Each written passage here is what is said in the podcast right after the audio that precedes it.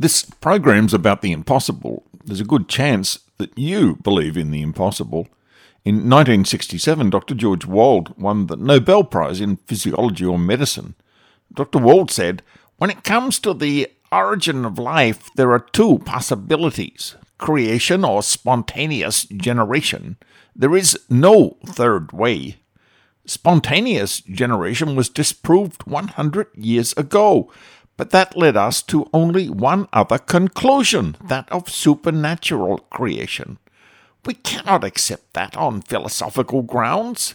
Therefore, we choose to believe the impossible that life arose spontaneously by chance. This Nobel Prize winning scientist rejected the science that God had to be the creator of life, the only possible explanation for you. Me, I'm a Christian because I don't believe in the impossible. Stay tuned and let's explore the universe as it really is. I'm Paul, and this is CYKIAE.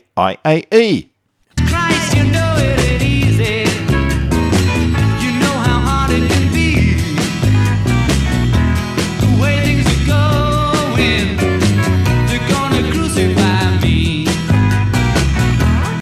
Gender theory. What is it? Well, one of the best books that cover the dark place that gender theory came from is the book written by one of the greatest mathematicians of the 20th and 21st centuries, Igor Shafarevich. He lived through the horrors of Stalinist Russia. He published his insightful study into the evils of socialism in a book called The Socialist Phenomenon. He described socialism as a death cult. Its goals are being carried out in part today in the form of modern gender theory, it masquerades as science, and like scientific socialism, which Shafarevich dismissed, saying, We cannot recognize scientific socialism as a genuinely scientific theory. One of the goals of socialism is the abolition of the family, because the family is the most important building block of society, the barrier against the utter collapse of civilization. So let's resume my interview with Patricia Weerakoon, sex therapist and author of what is a vital book for families to protect them against the predators that even our governments and teachers are unleashing on the most innocent part of our community, our children.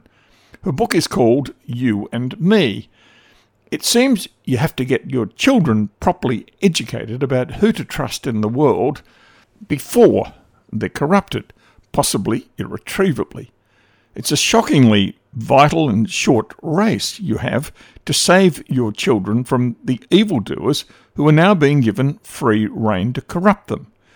Jordan Peterson, in his book 12 Rules for Life, says that the window of opportunity for parents is up to the age of four.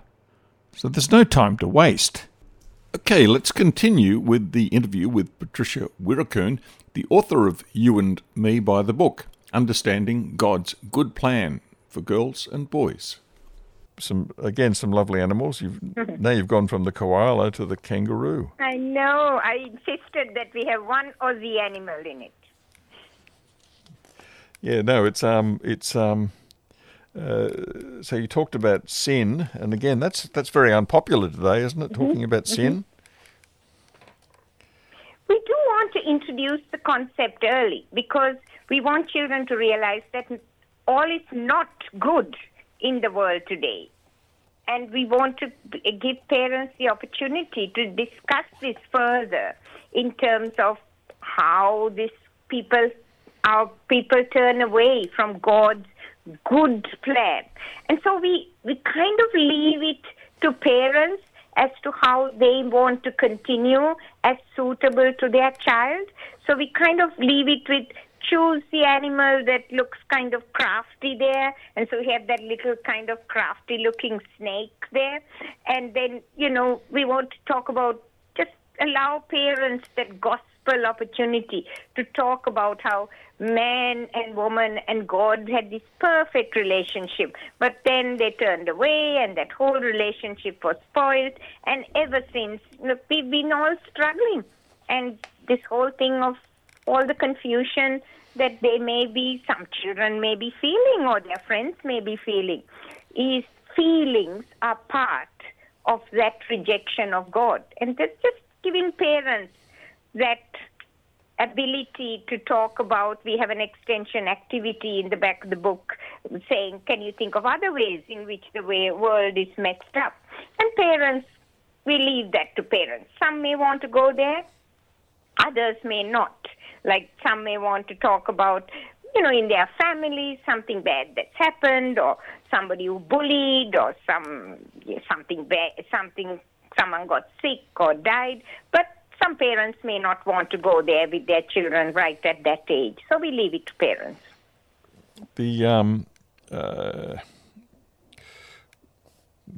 just sorry, just finding my place. Um, in the book, um, at the end, you um, end in Mm-hmm. prayer.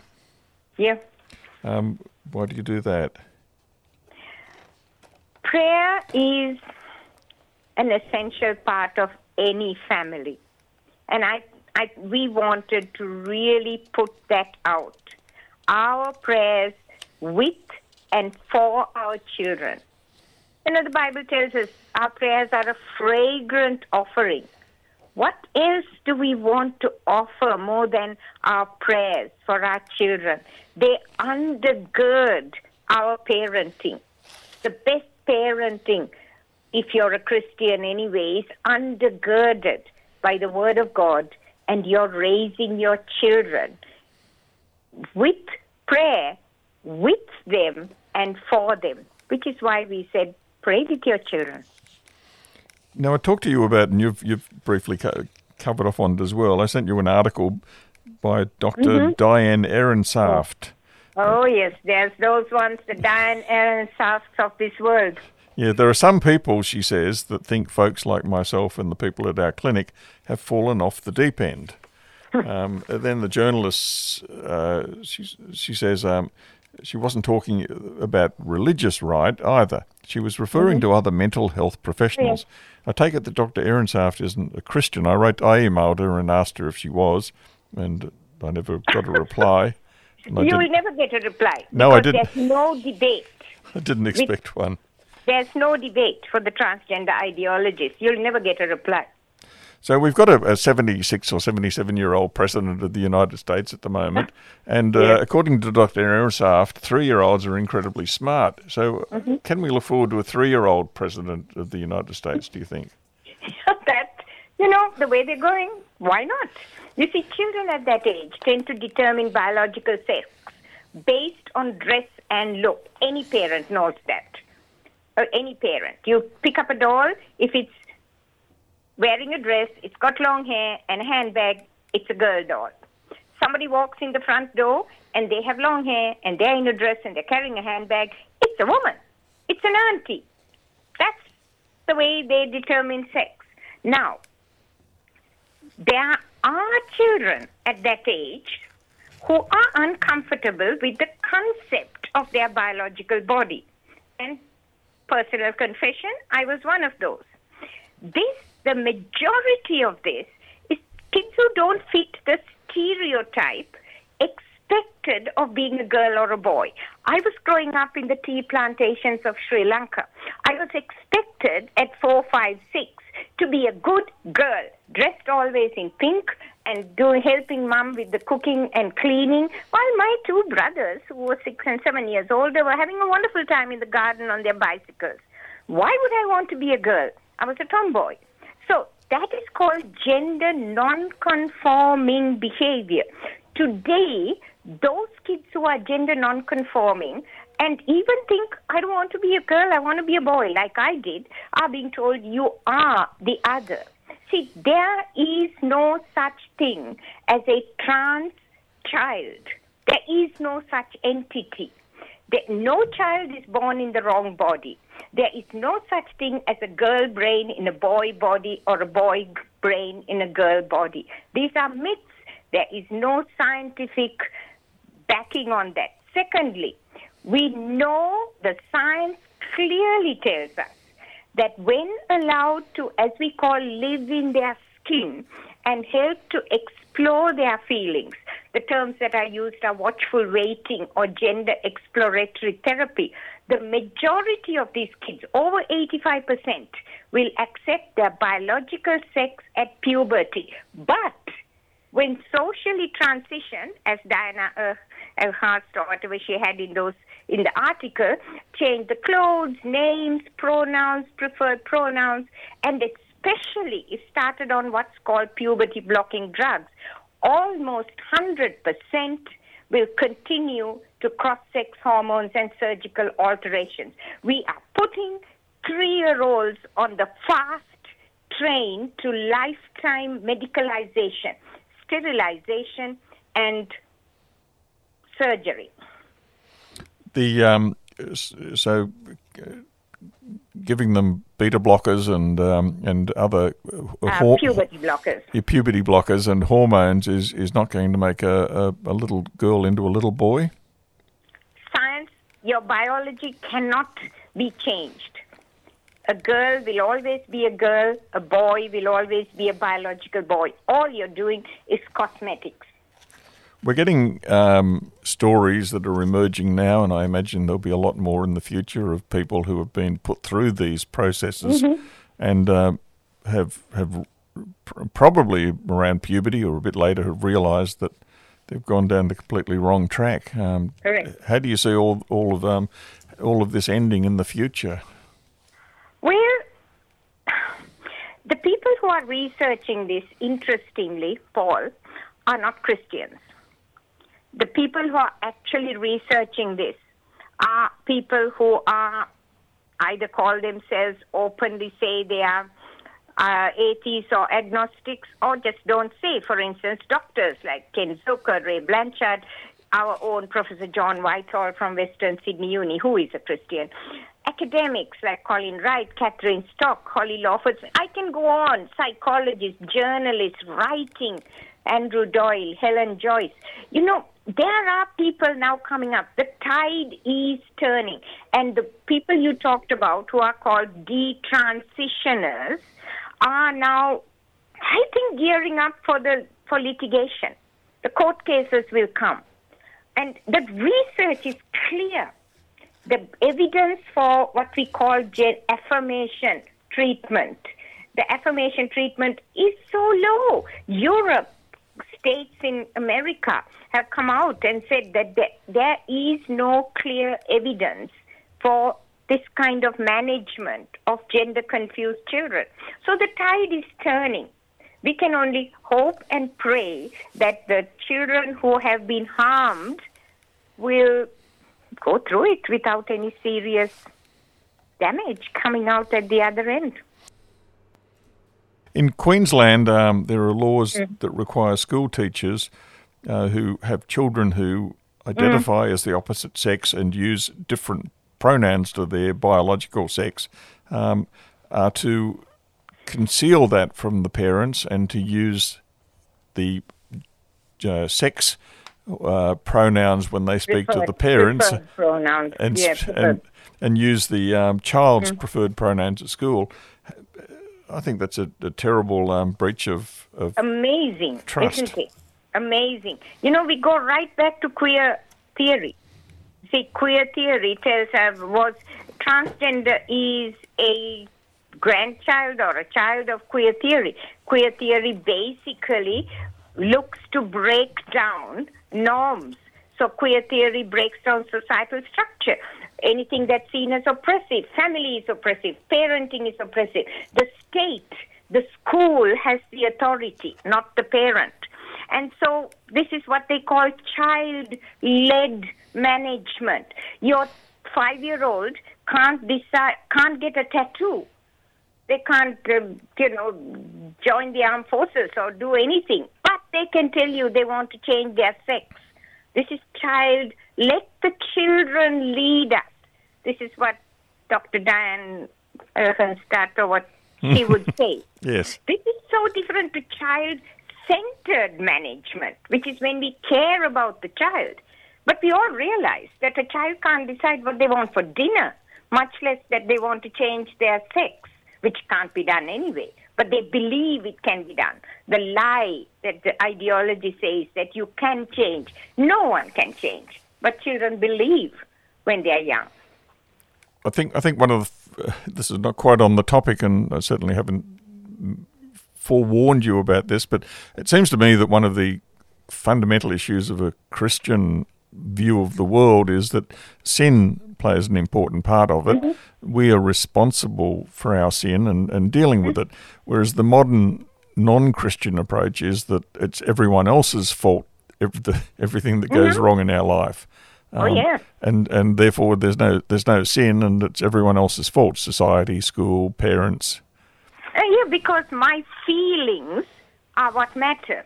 You see, I need to look into myself. I need to find my authentic self. And I need to have these desires met if I'm to be happy. And if my desires to change to look like the other sex, then that is my right. And for you to say that that is not correct, then you are a bigot. And it doesn't matter about Christianity. I mean, whoever you are, you are a bigot and you must be cancelled the ideology and the radicalism of today. Small group of people, but loud and powerful, have taken over scientific and medical associations like the World Professional Association of Transgender Health, even the prestigious Academy of Sex Research, which I used to be a member of, journals, universities, medical schools, swamped by gender ideology and transgender activism. Sadly, also underpinned with corporate money. But that's another whole topic. There's a, a quote that I gave you um, uh, from Dennis Prager, who's a, mm-hmm. a, a, Jewish theologian, and mm-hmm. he's he's in the middle of writing books yeah. on the one book on each of the books of the Torah, mm-hmm. the first five books of the Bible. And I'll, I'll just read this and ask you for a comment. He said, "Science provides no wisdom and no moral guidance. One cannot learn how to lead a good or meaningful life from science." While the Torah teaches love your neighbor as yourself, if science teaches anything, it is survival of the fittest. If one were guided only by science, one would affirm eugenics, the doctrine that human beings deemed burdensome to society, the mentally and physically disabled, for example, should either be sterilized, allowed to die, or killed. Is there one science based reason to keep the infirm alive? They are not kept alive in nature, which is entirely governed by the laws of science. So, how do you feel about that comment? Uh, it's very interesting because I haven't read any of his work, but I've come across some of the YouTubes and things where they've talked about him. The reality is that when it comes to sex and gender, the science which we probably don't have time to talk about, of desire and love and sexual intimacy is congruent with God's good word. And non Christians are speaking about it. There's a researcher, a writer called Louise Perry, who writes about, I think, how the sexual revolution has failed. And she writes about how all this sexual revolution has failed and how science today, research, is clearly pointing towards Christian sexual ethics works. Male and female, they were created, actually works. So it's not just us. That reality is when it comes to sex and gender and the body, science and the Word of God is totally congruent. Why should we be surprised?